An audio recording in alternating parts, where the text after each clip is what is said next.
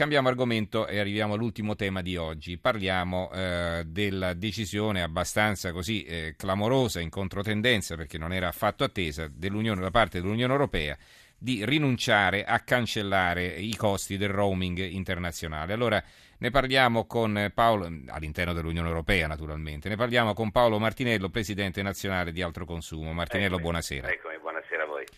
Allora, eh, sembrava però che dovesse andare in tutt'altra maniera, insomma, no? perché i presupposti erano, eh, erano veramente favorevoli, si era, si era proprio deciso di abolire questo roaming di oggi è una brutta notizia. Beh, diciamo che una, una, una, un annuncio poco positivo c'era già stato a dicembre quando un piccolo rinvio era stato fatto.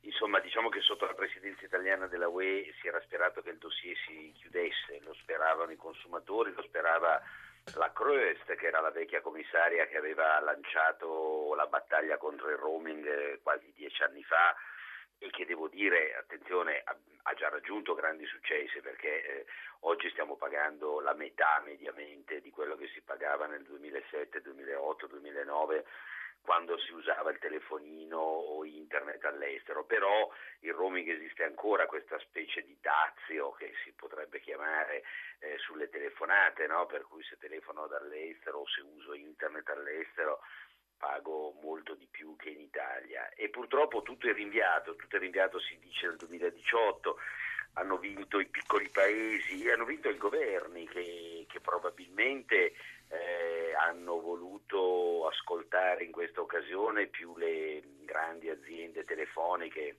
tedesche e inglesi principalmente eh, che non le esigenze dei cittadini.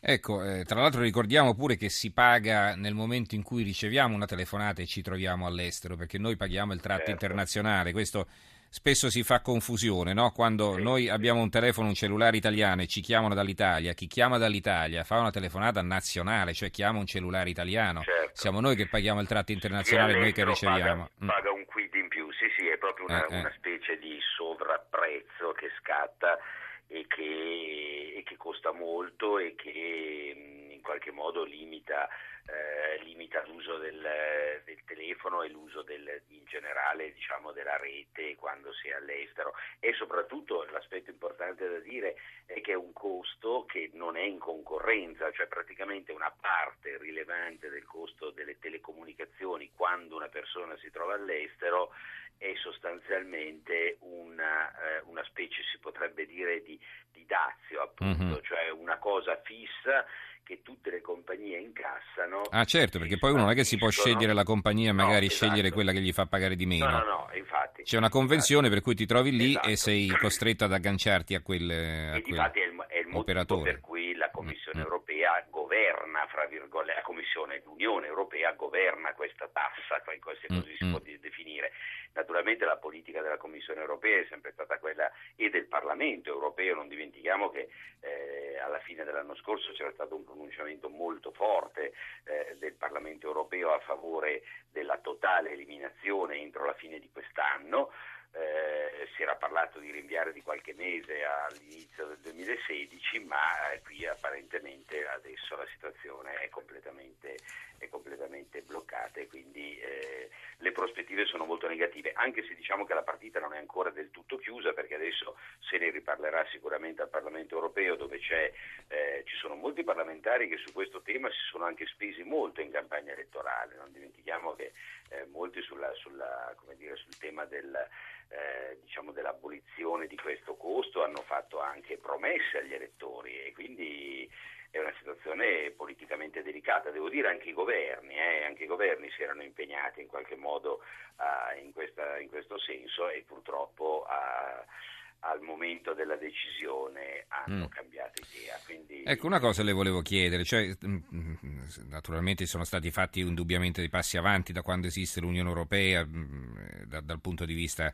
della difesa dei consumatori, no? c'è anche certo. una consapevolezza maggiore diciamo, all'estero, no? non perché voi non lavoriate abbastanza, ma la tradizione delle associazioni dei consumatori è molto più antica in altri paesi. Allora, certo. questo che le volevo chiedere, eh, non c'è stato forse anche un, adesso a parte il caso specifico che stiamo trattando, non c'è stato forse anche un po' un rallentamento dell'attenzione nei confronti dei consumatori negli ultimi anni da parte del, dell'Europa, insomma non c'è più questa sensazione di continuare a marciare verso una liberalizzazione oppure verso eh, diciamo una tutela eh, sempre più marcata di, dei consumatori. Mi riferisco per esempio anche eh, alla necessità di, della, alla tracciabilità eh, delle, del, de, degli ingredienti di un, di un prodotto oppure del, de, dei luoghi di produzione no? di, di, un, di un certo. alimento, eccetera. Sì. Quindi la tutela Guarda. del marchio del Made in Italy, insomma ci sono tante cose che poi alla fine no? Son, sì. sono rimaste così nel limbo. È vero. Il, diciamo che c'è stata una grande stagione di affermazione dei diritti dei consumatori in Europa che è andata dalla, dagli anni 80 fino all'inizio degli anni 2000. C'è stato un grande ventennio in cui eh, l'Italia e altri paesi ne hanno giovato in modo eccezionale perché i paesi che erano meno avanzati sono quelli che hanno goduto di più di, di, di, delle riforme che sono state fatte in Europa a favore dei consumatori. Indubbiamente da una decina d'anni questa stagione si è abbastanza fermata, però attenzione a parlare di Europa, perché in realtà questo esempio del roaming lo dimostra chiaramente.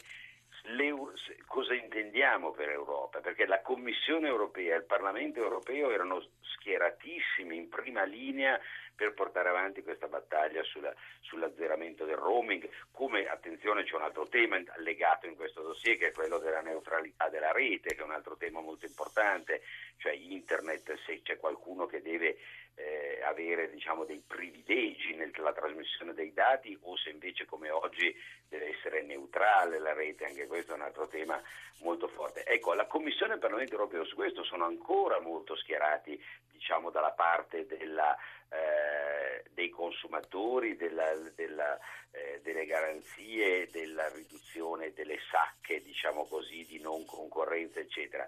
Spesso oggi sono gli stati, i governi che sono meno disponibili sono dei conflitti tra paesi, anche sul tema del Made in Italy, anche sul tema in generale della... Insomma, eh, gli interessi nazionali oggi sono molto più forti di qualche anno fa, soprattutto quando si parla di temi economici. C'è la crisi, ci sono tanti motivi per cui questo esempio del roaming è chiarissimo, sono stati i paesi, non l'Europa, i mm-hmm. paesi europei che hanno bloccato questa iniziativa e non hanno permesso alla Commissione europea e al Parlamento di andare avanti come volevano.